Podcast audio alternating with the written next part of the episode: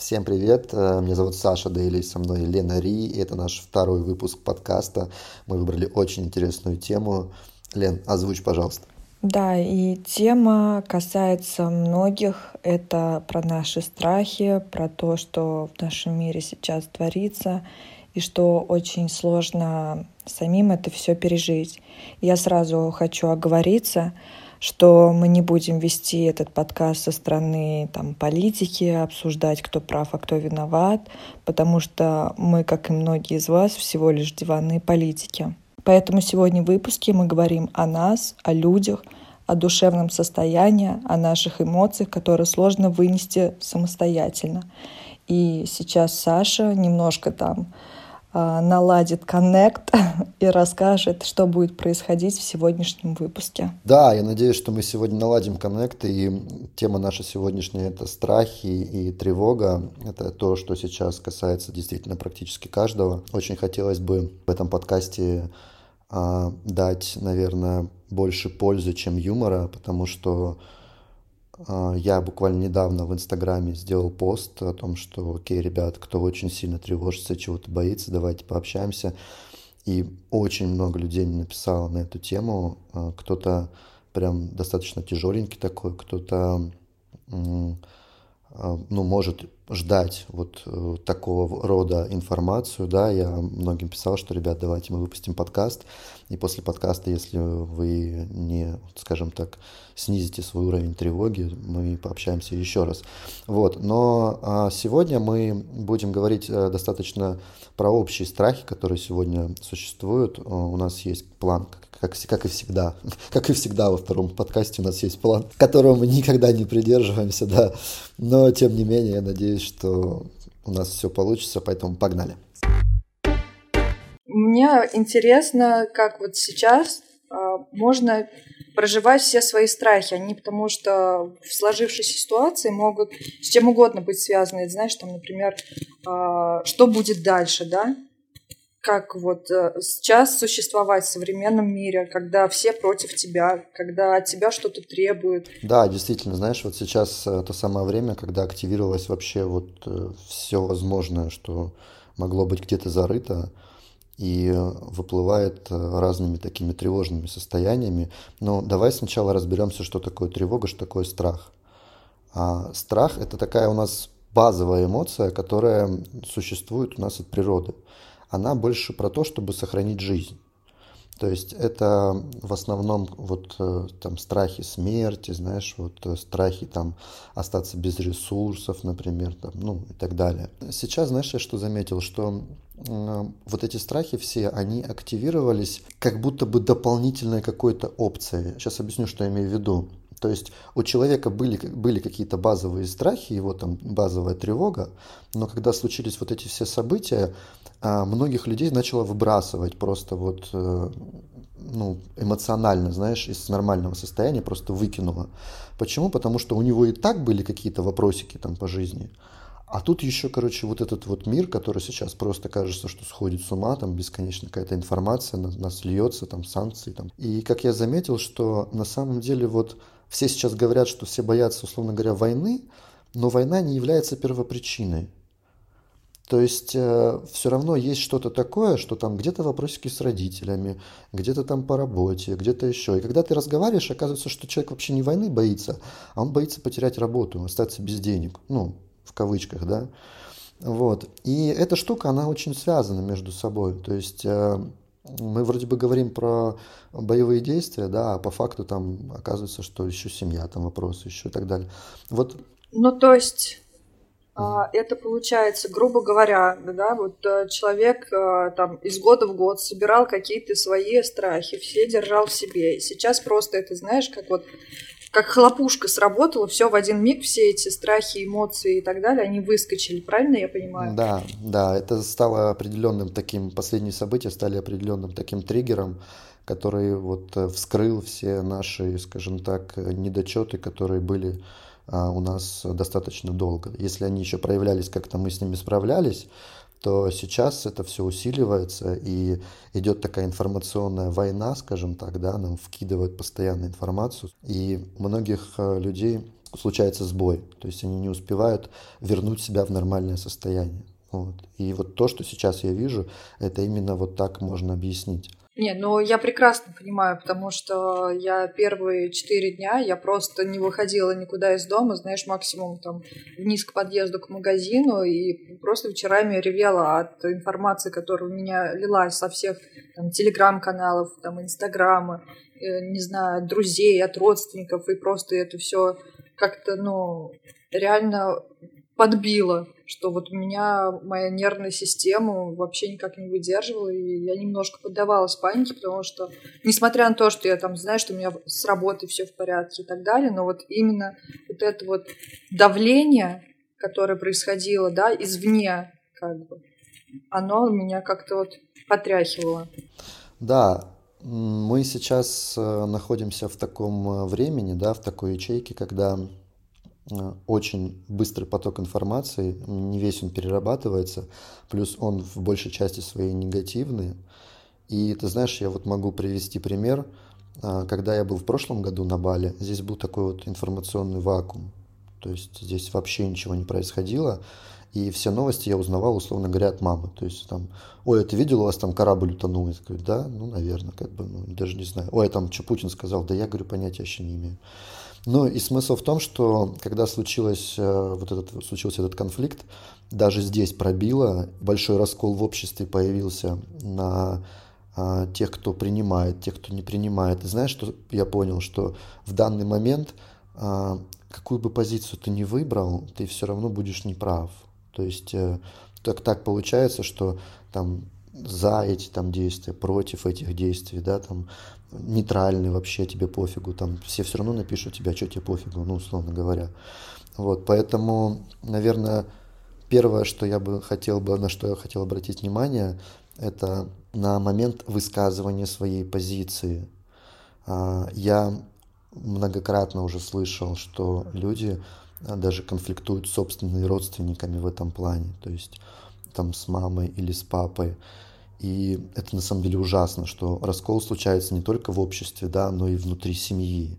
То есть это настолько неприятно, что ты можешь спорить с собственным, там, говоря, там, отцом или матерью, да, о том, что происходит вот в политической сфере. Ну, для меня, на самом деле, это в новинку. То есть я такого не видел. Я думаю, что многие тоже такого не видели. Но я вас всех хочу попросить, э, пожалуйста, если вот э, у вас случилось такое в семье, отделяйте себя от этой ситуации. Что я имею в виду? Когда, например, вы понимаете, что ваш папа или мама, они э, другого взгляда политического, старайтесь обходить эти темы и говорить там, мамочка, я тебя очень люблю, но давай не будем касаться этого, мы с тобой по-разному думаем, просто вот давай эту тему больше не обсуждать. Меня самого, на самом деле, в первый день немножко накрыло. Я, насколько себя считаю стрессоустойчивым человеком, но я почувствовал вот эту внутреннюю какую-то, внутреннее такое возбуждение, внутреннюю дрожь. Но я отследил для себя, что это именно скорость. Потому что в, мы живем во времени, сейчас еще раз повторюсь, что здесь очень большая скорость информации, вплоть до того, что мы открываем ленту и такие, там, 7.35 такая новость, 7.39 такая новость, 7.42 такая новость. И они все как бы идут, прям пробивают, очень серьезно, эмоционально пробивают тебя там, там туда заехали, это сделали, там туда выстрелили, вот это пришло, ответ такой-то, и ты думаешь, блин, блин, притормозите секундочку, я еще с первым не, не, не разобрался. И э, тревога на самом деле возникает тогда, когда мы у себя внутри не можем вот это вот э, собрать в кучу и разложить. Именно когда у нас появляется очень много вот всех этих событий, и мы не знаем, как в этих событиях действовать, появляется тревога. То есть, что я имею в виду? А, мы заходим в ситуацию, где мозг говорит, ага, окей, вот эта ситуация. И мы начинаем фантазировать. Там, ой, а может же быть еще хуже, ой, а может же быть вот это, и вот это, и вот это. И происходит такой разгон, знаешь, вот прям эмоциональный разгон, мы прям летим куда-то вперед в это будущее, что может быть совсем все плохо, там ядерная война и так далее. Да, стой, слушай, я тебя перебью немножечко. А чем фантазия может э, отличаться от вариантов? Ну, то есть э, я, например, ну вот случилась ситуация, я начинаю перебирать от самого худшего до самого лучшего, грубо говоря, варианта, да? А, фантазия. Фантазия, угу. ну как определить, что это не моя фантазия, а что это действительно вариант? То есть... Правда в том, что не, не нужно отличать это от фантазии. А, вся, а, скажем так, методика выхода из тревоги, она заключается в том, чтобы каждый вариант проработать и найти по каждому варианту хоть какое-нибудь одно решение. Угу. Ну, положительное для себя, естественно. Ну, любое для себя. То есть я сейчас объясню. А мозг э, делает следующее. Когда ты начинаешь что-то фантазировать, он такой, о, прикольно, прикольно, вот, вот это, это будет плохо, это будет плохо, еще хуже, еще хуже. И если ты на этом останавливаешься, то эта тревога в тебе сохраняется.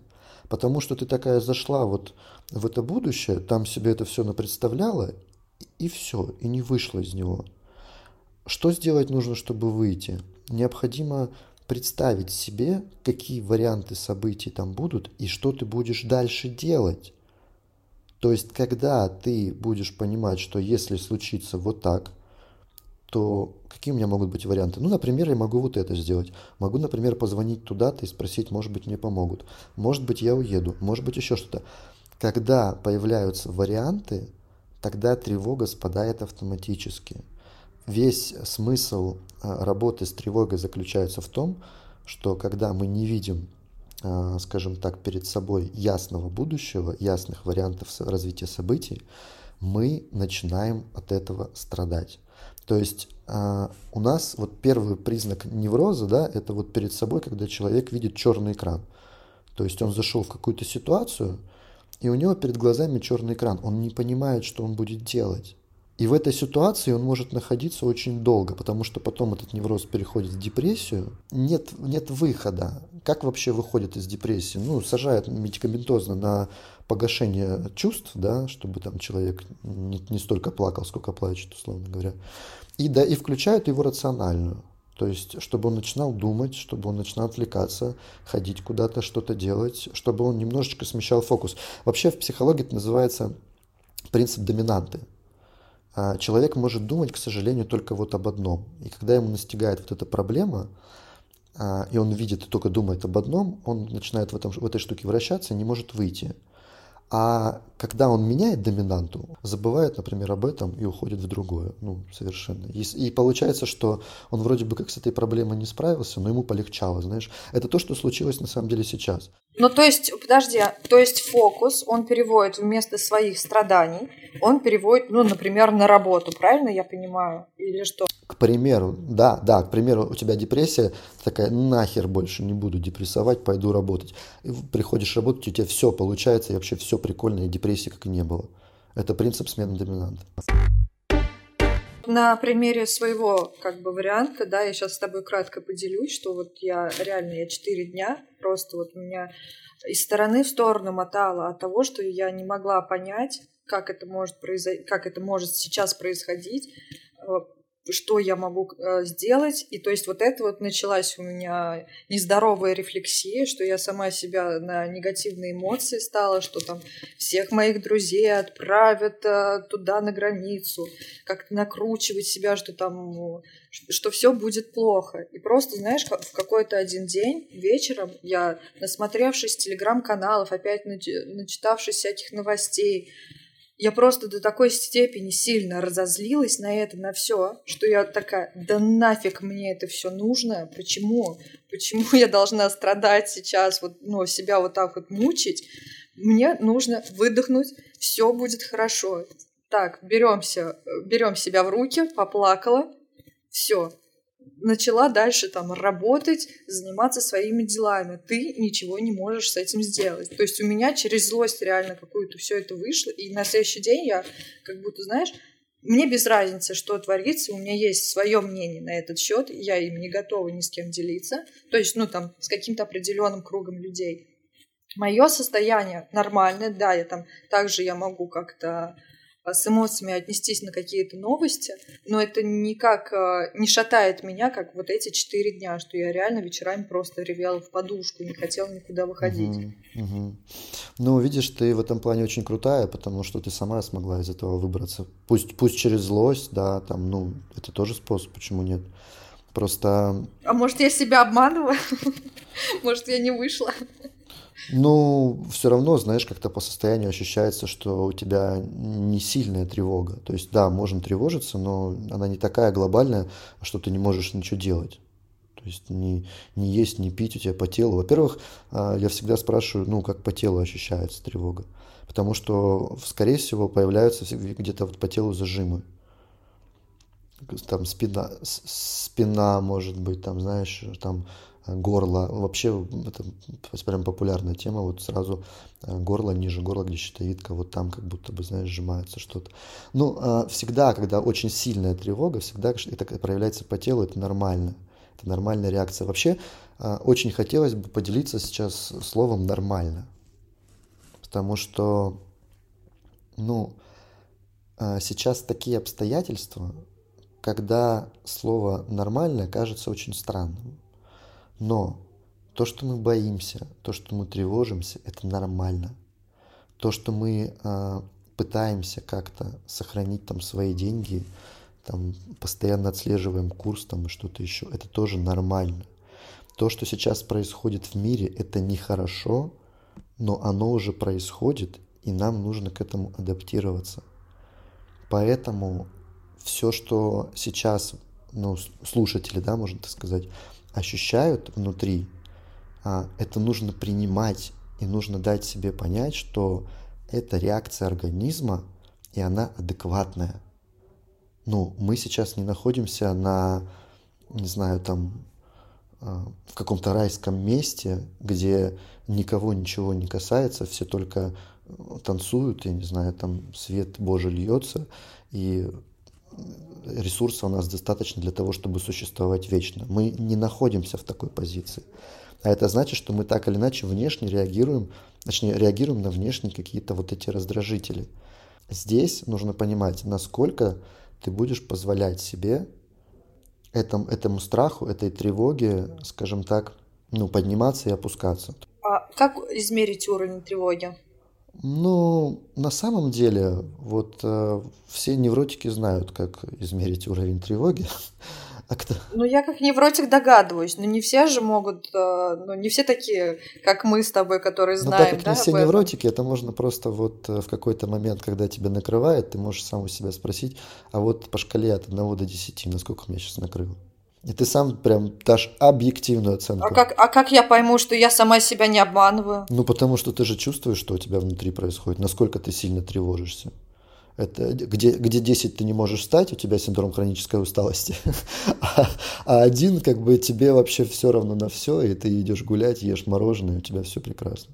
Вот я знаешь, как свой уровень тревожности отслеживаю? Я себе в кровь ноги расчесываю. А, вот так, да? Когда у меня очень сильная тревожность, я начинаю чесать ноги. И у меня просто э, такой трешак, я это только осознаю, когда, знаешь, там чуть ли мяса не остается на ногах. То есть я такая, ой, я похоже, похоже, что-то меня По тревожит. Похоже, восьмерочка. Пойду, пойду поговорю там с кем-нибудь. Да, да, да. До девятки это если бы ног вообще не было, да? Где-то отстегнула их, оставила и пришла. Вот, но... Ребят, я попозже к вам зайду. Да, да, да. Ну, возвращаясь к этой теме, да, то есть э, нужно сказать самому себе, что э, в нынешних обстоятельствах я тревожусь, и это нормально. Я не хочу так, и поэтому уже отсюда начинаешь разбирать эти свои состояния, но не бежать от этого. Вот ты говоришь, я там села, поплакала, и это очень круто, потому что ты выпустил эти эмоции, они вышли, и все. Нельзя эти эмоции аккумулировать.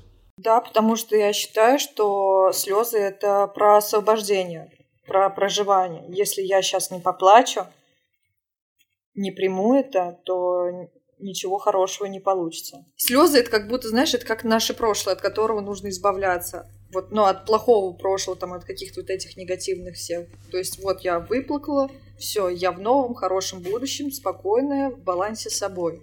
Ну, лично у меня вот такая вот тема. Знаешь, вот я сейчас скажу такую штуку, возможно, со мной не согласятся некоторые ребята, но вот нам всегда же запрещали испытывать плохие эмоции. Но нам-то на самом деле радоваться не разрешали. То есть всегда была эта поговорка, типа, сейчас смотри, будешь много смеяться, потом будешь много плакать. Но при этом еще есть э, такая фраза, как «мужчина не плачет». Это вообще ужасная фраза. И она отвратительная, да. Потому что если тебя разносят, и ты понимаешь, что прям тебе очень плохо, но это как бы, блин, нельзя держать в себе. Ты можешь просто это сделать там, где пусть никто не видит, да, но эти эмоции нужно выпускать. Ну, то есть, э, очень легко может там, меня, например, может очень легко размотать ситуация там с какой-нибудь, не знаю, там бабушкой на кассе или еще где-то. Да, я такой понимаю, что, блин, ну это ужас. Ну это реально ужас. Что человек откладывает какие-то продукты, не может себе позволить. Она и так взяла все самое дешевое. Она еще чего-то не, не добирает. И, естественно, меня накатывает. Я чувствую, что меня накатывает внутри, да, и как, как я правильно понимаю, что, ну, блин, можно же просто спокойно, не знаю, там, словно сесть в машину, там, поставить себе, вот техника прям такая есть, поставить себе 5 минут на будильнике и прям максимально выдавить эту эмоцию, вот максимально. То есть представить себе вот все, что я мог представить себе тогда, вот стоя там рядом. И сколько вот выйдет, столько выйдет. Все остальное, как бы, будильник прозвенел, все, погнали дальше там делать свои дела. И это нормально. Потому что если это не делать, оно собирается и потом в какой-то момент выстреливает там, где ты вообще не, не ждешь. Какой-то агрессией, каким-то, знаешь, там вообще, ну, тем, да, что, тем да. что вообще не нужно. Поэтому первое, что нужно, наверное, делать в современное время, да, вот сейчас, это признаваться в том, что если вам страшно, это страшно, если вам тревожно, тревожно, стараться с этим потом работать, как-то разбирать это, почему мне тревожно, задавать себе вопросы, о чем конкретно я переживаю. И если сами не приводите там к какому-то, ну, не приходите к какому-то мнению, то уже здесь обращаться там к специалистам или кому-то еще, чтобы вам немножко разложили эту историю, вы почувствовали себя лучше научили вас. На самом деле самые нормальные психологи, они не просто там предлагают вам в прошлом покопаться, а они должны вас научить, как этим управлять. Как я, действ... как, я, как я действую, если вот я вот это делал, как я действую, если я там вот это почувствовал, и так далее, и так далее. То есть а, ты должен выйти от такого специалиста с четким пониманием, что окей, ну, выходы есть я могу, я нормально, вот сейчас начну по-новому что-то делать. А не так, что ты пошел, поплакал, естественно, тебя эмоционально разгрузило, но вышел такой, думаешь, блин, ну по факту там в моей жизни ничего не изменилось. Слушай, а я еще знаешь, что, что замечала, что срабатывает вот, а, в какой-то момент какая-то своя защитная реакция.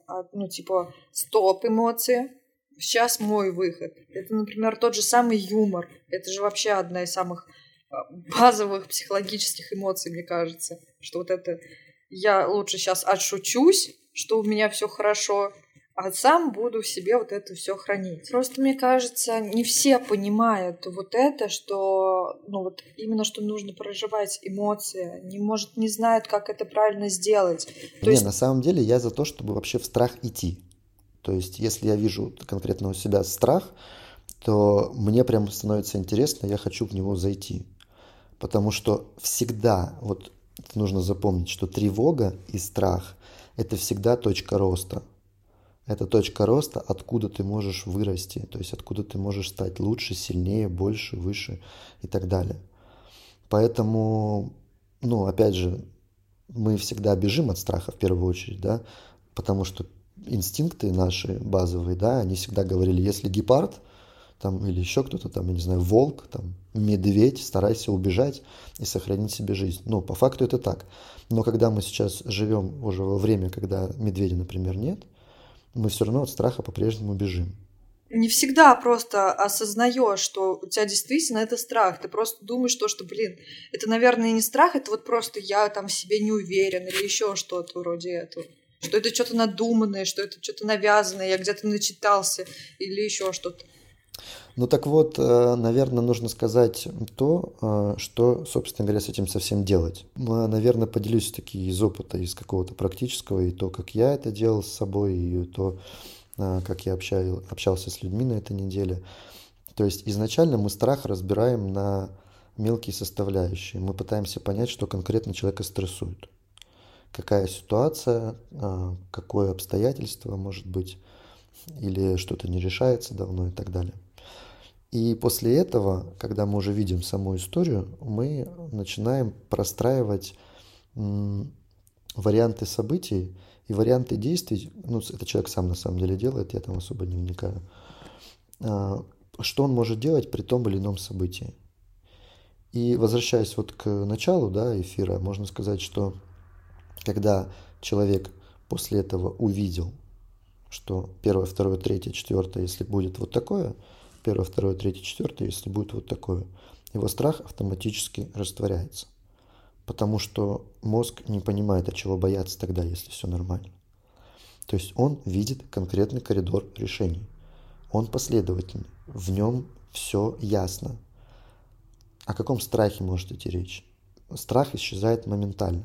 Человек за это время такой сидит и говорит, блин, ну вообще-то да. Ну, ну действительно, а чего тогда? То есть, если ты умеешь это делать э, самостоятельно, это очень круто. Но если ты этого не умеешь делать, ну тоже это ничего страшного, этому можно научиться. Но именно это способ, который позволяет любой страх вообще победить. Я вот просто знаю, что вот единственный страх, который я, наверное, не пережила до сих пор, mm-hmm.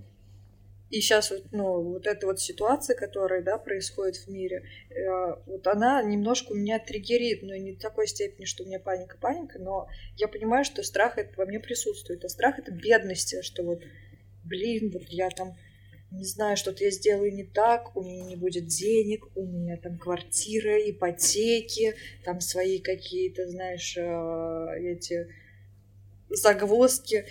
И вот начинаешь себя так фигачить, накручивать по этим всем историям, ты такой, ну все, я буду бомжом. Угу. Да, да, да. Пойду, пойду, не буду выкидывать картонку из-под холодильника. Вот только купила холодильник, но картонку выкидывать не буду, оставлю. Да, да, да. И сейчас смотри, день. если далеко не, не отходить от темы, вот прям а, фраза «я буду бомжом» — это что такое? Ну, что я останусь без всего, что вот, ну, я буду жива, что мне эта жизнь будет в ну, тягость. Я, я что имею я в виду, что... Бомж просто. Я имею в виду, что это же взгляд в будущее. Я буду бомжом.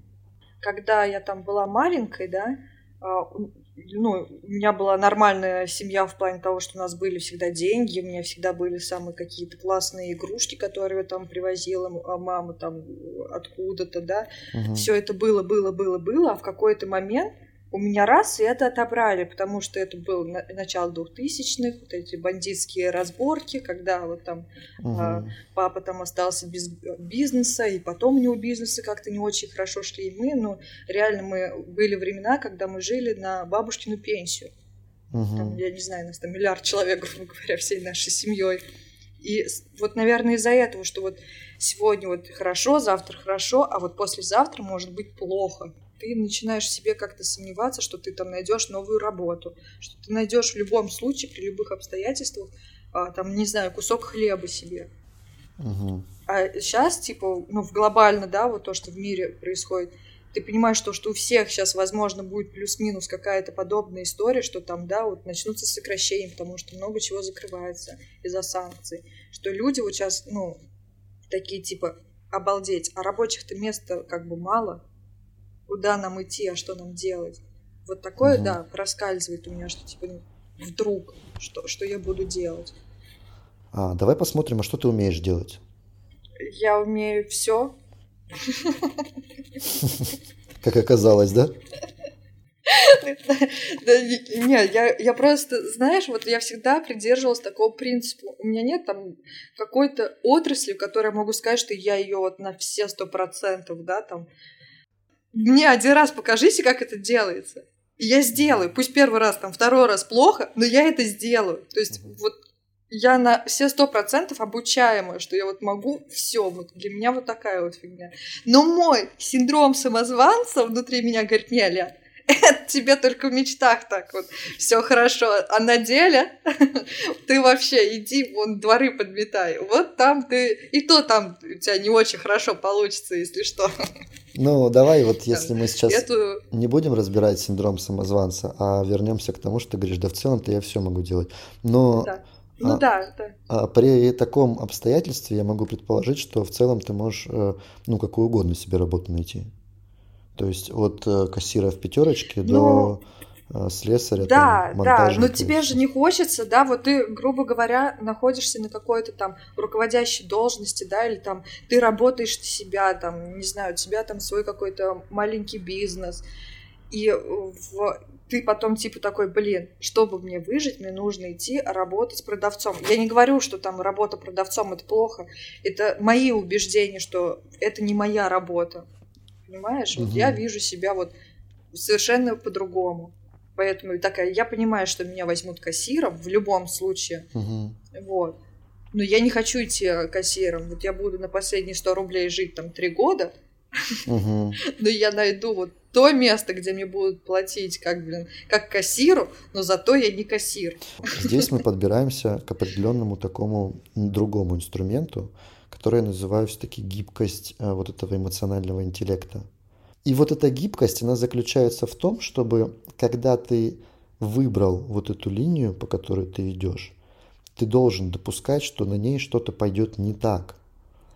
И если у тебя будет сохраняться, сохраняться эта гибкость, что будешь допускать, что возможно это случится, возможно это случится, возможно мне придется вот туда-то пойти, возможно вот так. Ну, такое время, такие обстоятельства, и мне нужно как-то подстраиваться под них. Тогда с тобой все будет нормально.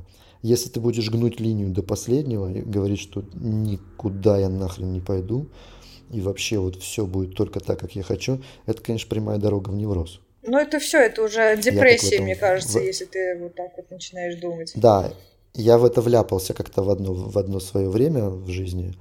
То есть, когда я был четко настроен только на одну цель, и ни влево, ни вправо, а это, знаешь, уже а, сродно с тем, что ты просто вот едешь на машине, у тебя дорога закончилась, и ты херачишь уже по лесу, и у тебя уже, знаешь, олени там мимо, блин, пробегают зайцы, там лопухи вот эти. Лобовухи.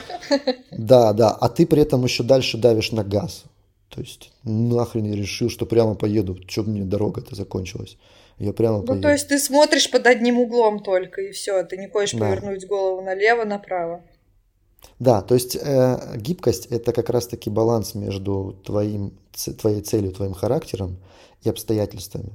Потому что сейчас, вот я опять же всех, кто будет слушать этот подкаст, я призываю всегда быть гибкими. Нужно понимать, что да, наверное, мы сразу не сможем купить себе последний iPhone. Да, наверное, сейчас все ну, это тем более станет сейчас. Дороже. Да, все это станет дороже, и, и жить станет, а, наверное, сложнее, скорее всего, и жить мы будем проще. Но если мы это понимаем и в какой-то степени соглашаемся, но пытаемся все равно находить варианты, как из этого выйти, мы становимся гибкими. А если мы такие, блин, я не принимаю эти обстоятельства. Вообще, я знаешь, что заметил? Что многие люди сейчас, те, которые поймали тревогу, они именно вот застряли в прошлом. То есть это те люди, которые мы хотим, мы хотим как вчера. Ребят, как вчера уже не будет. Ну, это нужно понять. Это, это было с ковидом. Мы все сели домой, нам сказали, нам нас через неделю всех выпустят, и все будет иначе. Точнее, все будет как, как, как прежде. Но мы сели домой, потом нас закрыли еще на неделю, еще на неделю. И по факту мы вышли, а мир уже другой. Я как-то говорил у себя даже в сторис, я говорю, ребят, будет тот момент, когда будет за радость в Макдак сходить. И так и было. Понимаешь? И мы вышли такие, вау, в ресторан можно сходить.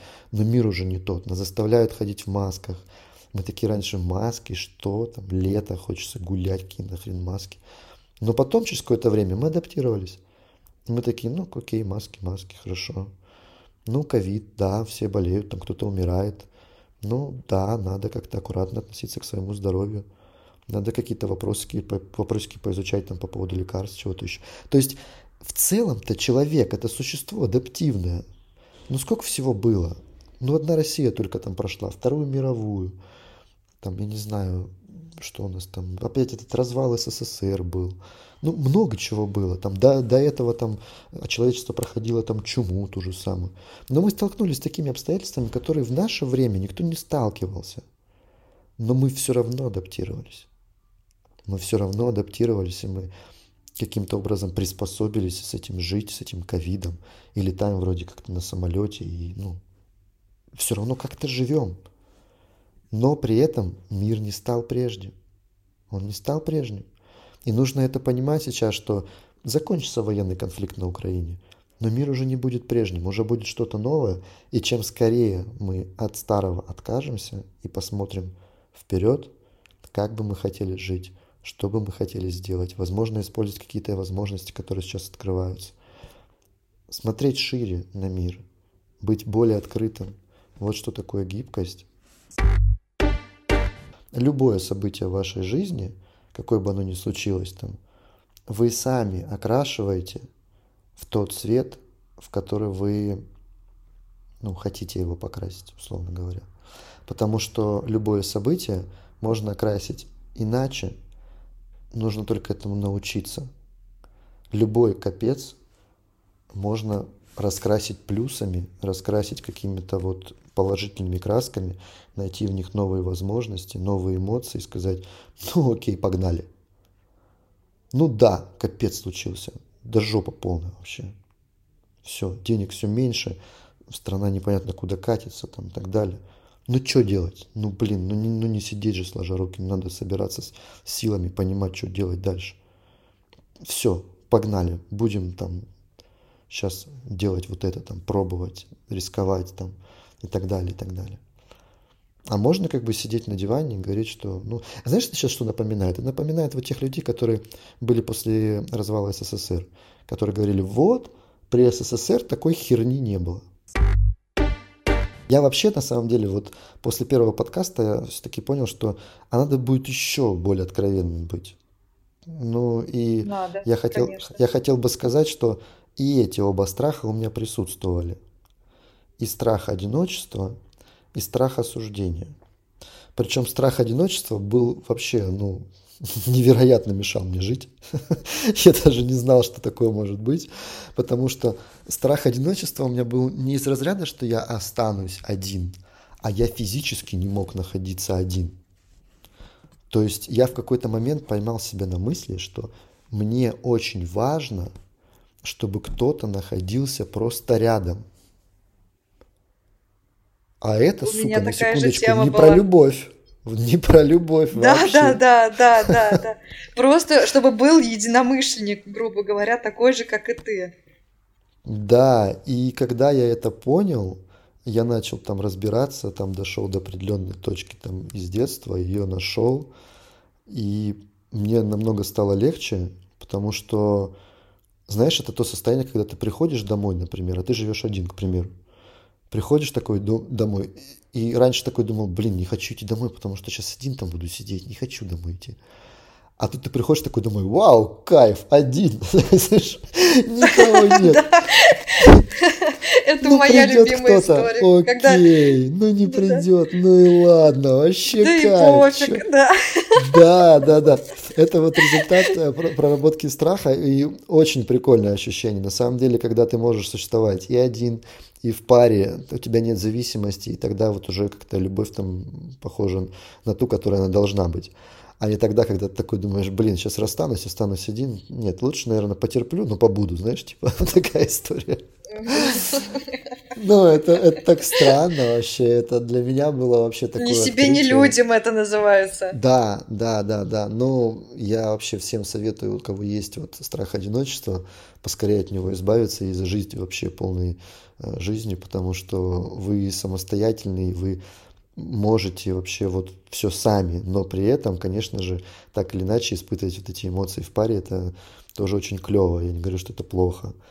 Но когда это доходит до вот такого, до, до такого, знаешь, когда либо да, либо нет, такой думаешь, либо вместе, либо никак, такой ты что вообще за бред вообще такой.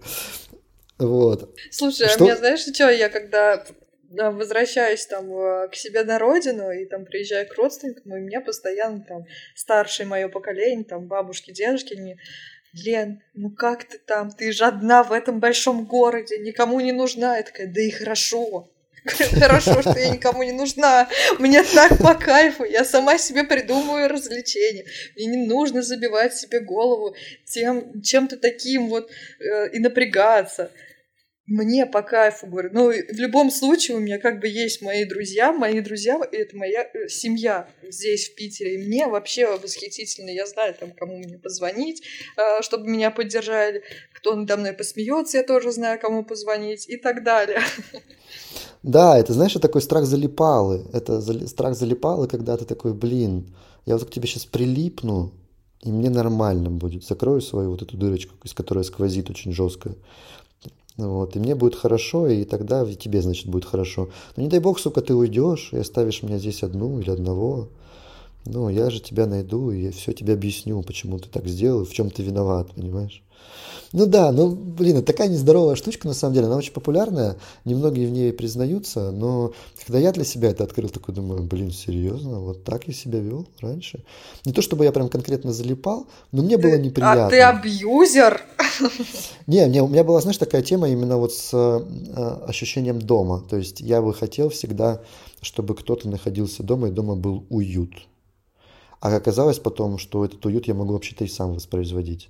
То есть это не зависит от второго человека. Точнее, это не обязательно зависит от второго человека. Вот. И когда я это понял, я такой думаю... А вдруг мы просто привыкли вот к, к одиночеству вот так вот? Нет, я не могу сказать, что я привык к одиночеству. То есть для меня э, страх одиночества ушел. Это тогда, когда ты можешь и быть один, и можешь быть с кем-то, и тебе а, и там, и там хорошо. Когда у тебя, а, тебе, когда тебе лучше одной... Слушай, а, да. Когда тебе лучше одной, ты хочешь спросить? Ну, вот тут уже нужно, конечно, подразобраться. Потому что тут либо... А можно заиграться в одиночество? Абсолютно. Абсолютно можно заиграться. То есть это как раз приведет ко второму варианту. А, что ты имеешь в виду? Ну, что вот ты заигрался, что вот а, мне и одному хорошо. Что ты уже все, тебе нафиг не нужны там ни мужья, ни друзья и никто. Ой, да, такое может быть, э, но ты знаешь, это тоже немножечко такой перекос, скажем так, в другую сторону, в противоположную от моей. И с этим тоже на самом деле нужно работать, потому что так или иначе мы люди, которые по природе должны, э, скажем так, воспроизводить сами себя. И для нас нормально, когда мы все-таки где-то в паре. То есть нам может быть хорошо в одиночестве, но мы все равно, так или иначе, если так покопаться, там глубоко-глубоко залезть, человек все равно скажет, что да нет, ну вообще-то мне хорошо было бы, если бы кто-то был со мной рядом. Не попадается, да, там придурки все в Тиндере, ну, наверное.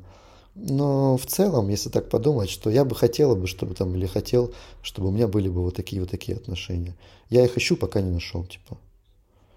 Я знаешь, о чем подумала недавно буквально, что может мне завести собаку, чтобы она меня встречала дома, и мне было бы так, ну, типа, прикольно, что я не одна дома. А потом я стала разгонять эту тему, типа, блин, а было бы охеренно, если бы собаки разговаривали, мне тогда бы люди не нужны были. Слушай, собаки на самом деле... Просто ты представляешь? Да, собаки это такие, знаешь, существа, которые как бы тебе объяснить? Ну, это такие существа, которые любят тебя безвозмездно вообще. То есть ты есть, и ей уже да. прикольно с тобой. И это вот такая искренняя, чистая любовь, но опять же, это все-таки немножко не про человеческие отношения, да, это такая вот забота, вот там тепло там и так далее. Но это не про человеческие отношения. Все-таки кошки, собаки это прикольно, но я за то, чтобы люди жили в парах. В парах и в любви, скажем Все, так. я в депрессии. Звони мне после эфира, мы с тобой разберем. Страх осуждения у нас остался. Страх осуждения, это да. Да. Это Мне да. кажется, сейчас это вообще одна из самых страшных, один из самых страшных страхов, потому что все боятся сказать сейчас свое какое-то мнение, чтобы не лишиться того же самого мужа, там, подруги и так далее. Да, слушай, страх осуждения на самом деле, мне кажется, это базовая функция маленьких городов потому что... Это да, это сто процентов. Я как человек из маленького города, сто процентов. Но у меня этот страх прошел, как только я переехала. Да, да, да. Потому что там все все про друг друга знают. Вот. И вот это, а что скажет Люда там, или Света, или Миша, если вот так вот сделали, знаешь. По факту, по факту, если ты поступаешь по совести, и ты поступаешь, что ты, точнее, ты чувствуешь, что поступаешь так, как ты чувствуешь, то ну, должно быть немножечко похеру, кто там что подумает. Потому что бывают такие ситуации, когда человек настолько себя накручивает, что о нем очень плохо думают, до того момента, что он просто сводит себя с ума, а по факту люди вообще о нем не думают. Ну, ты такой идешь и такой думаешь, блин, посмотрели на меня как-то странно, наверное, подумают, что я какой-то бомж там или еще что-то. Да человек на тебя посмотрел, и вообще он думал о своем, он пошел дальше и вообще забыл нахрен про тебя. А ты идешь и еще да. полтора часа себя крутишь, типа, ага, ну что-то не то, то, то, то. Вот это страх осуждения, на самом деле, ну, он тоже нас не совсем, не совсем правильный с точки зрения любви к себе. То есть, э, ну, когда у тебя есть твердая позиция, ты ее придерживаешься, и ты говоришь, как ты чувствуешь, открыто, прямо, там не может быть осуждения, потому что ты проявляешься так, как у тебя есть внутри понимаешь? А не так, как выгодно кому-то, чтобы о тебе подумали. Ну, то есть ты на кого-то переносишь свои а, вот эти все размышления, что вот ты думаешь, то, что там, например, не знаю, отдел красной колготки вышел, идешь по городу, и кто-то просто посмотрел и типа подумал, блин, прикольно, она в красных колготках, да? А ты такая, блин, он подумал, что у меня ужасные красные колготки и так ну, далее. Да, вроде, вроде того. Это вроде нет? того. Ну, этот страх осуждения на самом деле бывает э, даже крайним. А, люди иногда попадают в невротические состояния а, именно на фоне страха осуждения. А, что я имею в виду? Это когда, например, парень думает, что я не могу подвести своего отца, что он обо мне, он не должен обо мне думать плохо. А это значит, что я, например, буду делать все так, как ему ну, видится нормальным в его жизни, да, но это в корне, сука, противоречит вообще моей угу. философии. И вот на этом рождается, например, конфликт внутри себя, где он ловит невроз, там вплоть до панических атак, потому что он, с одной стороны, не может подвести отца, а с другой стороны, понимает, что ну, он, не, он не хочет быть врачом, например. Он хочет там быть программистом, условно говоря. Папа говорит, что все программисты задроты. Таких э, ситуаций очень много мы иногда сами попадаем в такую ловушку, когда мы не понимаем, а мы сейчас вот действительно этого хотим, или мы боимся, что нас осудят за это. Близкие, родственники, друзья и, там, и так далее. И в какой-то момент нужно сказать, стоп, ну вообще-то я действительно так хочу. Почему я должен этого стесняться, там, и почему я должен ждать какого-то одобрения? Ну не одобряйте, ну идите нахер реально. Я в какой-то момент и это проживал. Когда я проводил вот эксперименты в Инстаграме, да, мне очень важно же было, там, что в комментариях напишут, какая будет реакция там и так далее. Но потом как-то я это прожил и понял, что ну, на самом деле-то нужно делать так, как я чувствую. Вот мы сейчас записываем с тобой подкаст, я понимаю, что мы с тобой говорим, и я говорю то, что я хочу, и я делаю это потому, что я хочу. Но сейчас, поверь мне, я дошел до такого состояния, когда мне что-то говорят, я говорю, блин, я не согласен, у меня другое мнение. Я говорю, если ты хочешь, я тебе могу его высказать. Если нет, ну, блин, я, мне все равно, что ты подумаешь обо мне.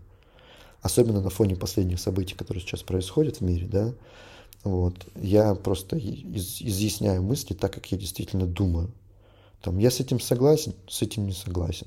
Ты считаешь, что я придурок? Окей, это твое право. Я тебя переубеждать в этом не собираюсь. Это твое личное мнение, оно у тебя может быть. Но подстраиваться под твое мышление для того, чтобы ты подумал, ах, какой красавчик, вообще нет, не собираюсь. Вот это называется нет страха осуждения. Естественно, есть какие-то границы, ну, в рамках законодательства, да, там моральные принципы, еще что-то. Они у каждого свои, и их, конечно, лучше не переступать. Да не, я так считаю, что на самом деле у нас очень много всего получилось сегодня. Еще много, конечно, было не сказано, но время у нас уже так, я смотрю, что подходит, и тема подходит к какому-то логическому завершению, время заканчивается, поэтому, а, наверное, стоит... Да мне кажется, если что, эту тему можно будет продолжить, в принципе. Сделать часть вторую, ну, да? Если будет фидбэк вот этот, да, давай сделаем так. Если будет фидбэк, у кого-то останутся вопросики, мы сделаем либо короткие ответы, я могу коротко ответить в Телеграме, там же можно голосовые записывать в том числе. Вот. Либо мы сделаем, если там действительно будет очень много э, вопросов, мы сделаем дополнительный какой-то подкаст на эту тему и разберем что-то более подробно. Может быть, возьмем какого-нибудь гостя, разберем его страхи, например, если он согласится.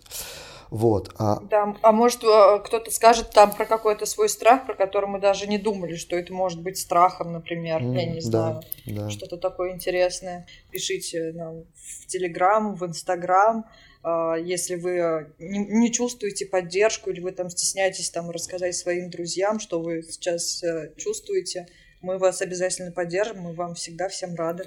И я бы хотел бы, наверное, зафиналить и добавить от себя, что в это непростое время, пожалуйста, находите свои опоры а, там, где вы чувствуете себя хорошо, там, где вы испытываете положительные эмоции, что э, находите те моменты, которые придают вам силы, и наоборот э, уходите оттуда, где вам плохо где вы чувствуете, что вы испытываете тревогу, где вы чувствуете, что вы испытываете страх. Если можете, разбирайте это самостоятельно. Если нет, обращайтесь к специалистам, избавляйтесь от этих состояний. Сейчас очень странное время. Мы не жили в такое время, когда очень много событий происходит на единицу времени, и мы, к сожалению, пока э, не на той скорости еще живем.